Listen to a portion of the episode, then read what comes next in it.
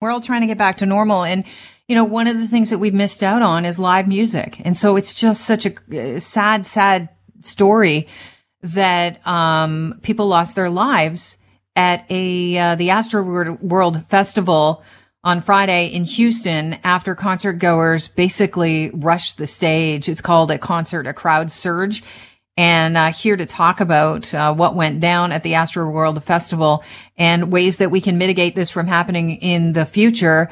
G. Keith Still, professor of crowd science at the University of Suffolk in the UK. Welcome to the show.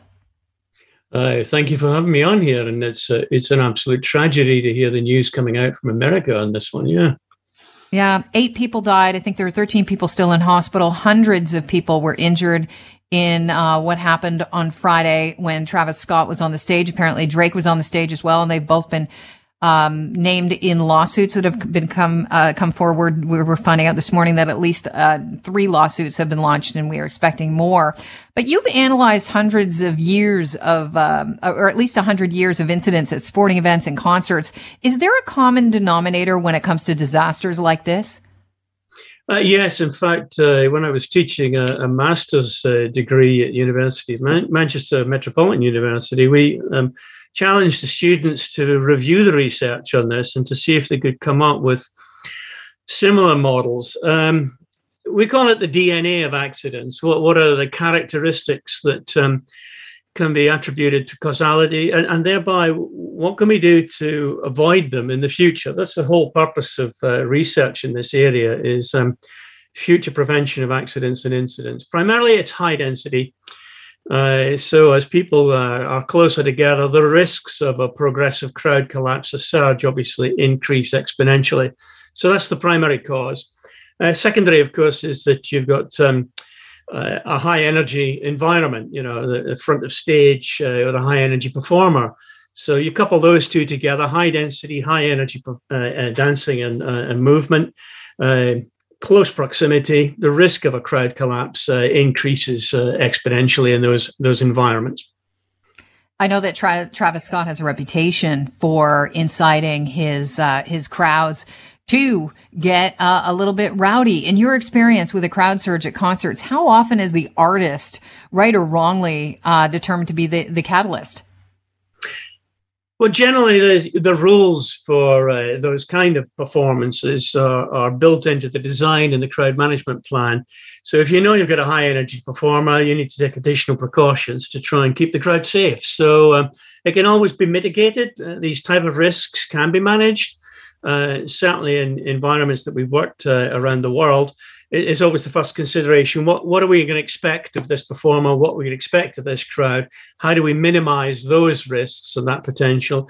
And do we need to impose uh, pro- process procedures for show stop uh, to the performer uh, if things do get a bit out of hand? So um, ultimately, the choice is is this performer in this environment a high risk to uh, our crowd? Uh, and if so, then should we be hosting that event in this environment at, at this time? It's interesting. Many of us have been to high density uh, concerts before or events. Let's face it. I uh, I used to work in music radio before I worked in talk radio, so I have been to uh, too many concerts to count with numerous people. So uh, I've never been in a situation where there's been a crowd surge. Uh, what do the precautions look like? Clearly, most uh, promoters are following safety guidelines. Uh, yeah, and in fact, the USA has NFPA 101 Life Safety Code, which actually talks about surges, uh, talks about preventative measures uh, in these kind of environments. Uh, you're lucky. Uh, most of the people that we work with uh, have had experiences where they felt, even in transport systems, they've been rushed off their feet. They felt like they've lost control. Of course, Canada has a very different psychology to crowded spaces. I know I worked in uh, Toronto and, and, Ottawa. And, um, you know, it's, it's such a polite atmosphere. I've seen crowd crushes develop in, in Canada where everybody's apologizing to each other. So uh, don't map your experiences as being something that might be uh, common throughout the world. Um, not all of the, not all of the world are as polite as the Canadians are to each other. Can you describe what happens in a crowd surge? I was watching video yesterday from uh, it was being filmed a uh, uh, Oasis concert. I think it was from 2005, where I honestly uh, couldn't believe uh, what happened in the crowd. That surge, it looks like a wave literally taking over, a wave of bodies. How much, um, you know, describe what happens in a crowd surge because how much uh, movement of people leads to this phenomenon? It just can't be a, a, couple of people at the back rushing the stage, moving everybody. How does it happen? Well, in actual fact, uh, that and another incident at um, down in uh, Swansea uh, were uh, just a couple of people starting it. When you get a, high density crowd, we, we illustrate this in lectures and uh, training programs. Uh, when uh, you, let's say you mark out a square meter in the ground, you start putting people into that space and then ask them to describe their feelings. Once they get into close proximity, any slight push on the side, and of course, people's feet are closer together. Their center of gravity is um, much uh, uh, less stable, um, and it's easy to knock them over, or at least to, to, to create what's called a shock wave. Now, imagine you're standing in an open space. You want to be stable. Your feet go around about shoulder width apart, and you become quite a stable configuration, a sort of a, an A-frame shape. But mm-hmm. uh, as the crowd density builds up, your feet become closer together, and therefore your center of gravity is over a much smaller space. So it's much easier to knock people around. And of course, if they're in close proximity, any movement on one side gets amplified by the mass of people. Now, we built uh, computer simulations uh, to mimic this and to understand the forces involved. And in fact, I've uh, done a lot of work in developing simulations for progressive crowd collapse, both at concerts and for persistent standing. It recently published a, a, paper for that for the uh, Safety at Sports Ground Authority in the UK. So understanding that phenomenon requires uh, very sophisticated tools. We also developed pressure suits where we could measure it and calibrate the various models over the years. Um, so understanding that shockwave is one thing, uh, and then of course ultimately, once you understand the phenomenon without putting people at risk, you can design and build in uh, to your space uh, a method of alleviating that pressure, that shockwave. But ultimately, uh, it doesn't hmm. happen unless people are packed tightly together. It's, I would imagine, easy to get carried away in essentially what is a wave of people rolling over you. Is there an instinct? Is there an instinct to, to uh, you know, ride the wave or be toppled? Uh, no, in fact, it happens. Well, you've seen the video. It happens very yeah. quickly. But uh, what you might have seen, if you go back and look at that video again, the precursor to it is a sort of a, a field of wheat effect where you see uh, ripples and movement, sideways, lateral sway. Uh, that's always an early indication the density is too high, that people have lost their uh, ability to, to rebalance if there's a, a slight push or a nudge. So uh, it starts to become one mass rather than several smaller masses. And that's where your high risk environment starts to develop. You mentioned the term crowd collapse. Is that another word for crowd surge or is it a different thing? Well, a surge actually would be the wave, but the crowd collapse is when it falls onto itself. And of course, what happens then is that um, people find it very difficult to get up, arms and legs get twisted together. It only takes about 30 seconds to uh, lose consciousness because the blood supply gets uh, restricted.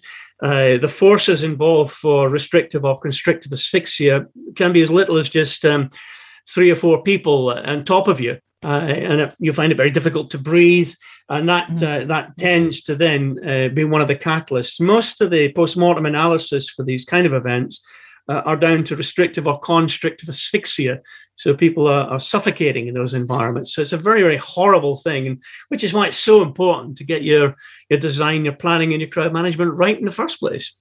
You mentioned design. Does the stage design factor in, and the and the barricade placement increase the uh, potential for a disaster like this? Like, I understand there are VIP experiences side stage. You know, everybody wants to make a new experience.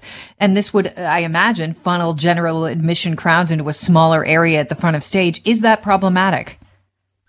It can be, uh, but there are also ways in which you can design safe environments. So I don't know exactly what the layout was in this instance.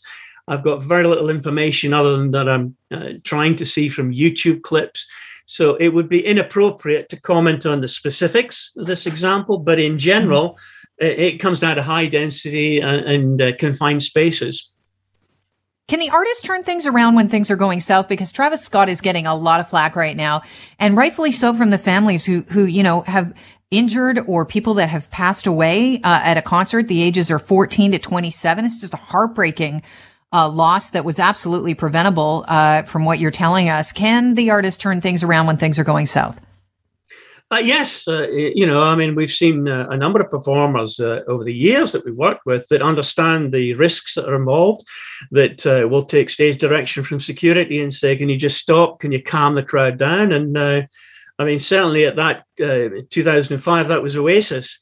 Mm. They took a very responsible attitude. They just stopped the performance calmed the crowd down, made sure that everybody was standing up, um, and that uh, you know that, that they're taken one pace back and then restarted. And we've got several recordings of uh, that particular group doing exactly the same thing, and, and many others uh, in invoking a show stop safety process and procedure. Now, again, I don't know what the specifics were in this case. Um, but uh, that that's the sort of things that can be done to uh, you know to recover from a situation when surges are, uh, are occurring front stage. I think most of us are looking forward to being with each other again. We're going to be in crowded spaces as we start to come out of this pandemic. So, uh, I guess what I, I, am interested in is, are there any early warning indicators that you can, you know, um, be aware of that would point to possible trouble and, you know, the fact that you may be in the midst of what could turn into a, a deadly situation at a, at a crowded event? Well, again, it's it's you know local awareness. Uh, it's up to the event organizers and crowd management of these spaces to make sure that you are anticipating, planning, and preparing for that type of crowd, that type of performer, that type of space, and to provide a safe environment. I think uh, in Canada and uh, certainly in USA, it's it's in in spirit the same thing. There's a duty of care to provide a safe space. Some say there wasn't enough security on hand in your experience looking back, you know, at other events, how does security factor in when it comes to uh, the safety of your event? Well, certainly in the USA, there's a, a, requirement for the NFPA 101 Life Safety Code to provide a trained safety manager for uh, crowd safety manager for every 250 people are present. So, uh, if that were part of the license requirements, then uh, you know there may well be a question uh, that needs to be asked over there. I, I certainly know in uh, Toronto, for instance, the uh, Raptors game when there was a crowd surge passed without incident because it was very well managed. Uh, you know, are you talking about the, the, the, parade? Uh, yeah, the uh, concert okay. at the end of it. I think it was uh, a call an active shooter, and um, that right. was brought under control very quickly. But you know, very again, different environments, different cultures. These things need to be factored into your crowd safety plan. Okay. And uh, finally, before I let you go, do you think that the lawsuits that we're starting to see will convince promoters to maybe spend some more money on safety measures, take them more seriously? I hope so. Uh, I've been involved in a number of uh, expert witness cases in the USA. Generally, they settle out of court. Uh, generally, the information about why things went wrong doesn't filter through. If you look at the aviation industry as an example, as a parallel, a near miss or a close call uh, would always be investigated by experts. A new process and procedures would be laid down, and that would be the letter of the law moving on for all environments involving aircraft. Uh, in the event industry, a civil case might take several years. Uh, the outcome might then be sealed court documents. The information is never fed back in, and therefore these same mistakes get made over and over again.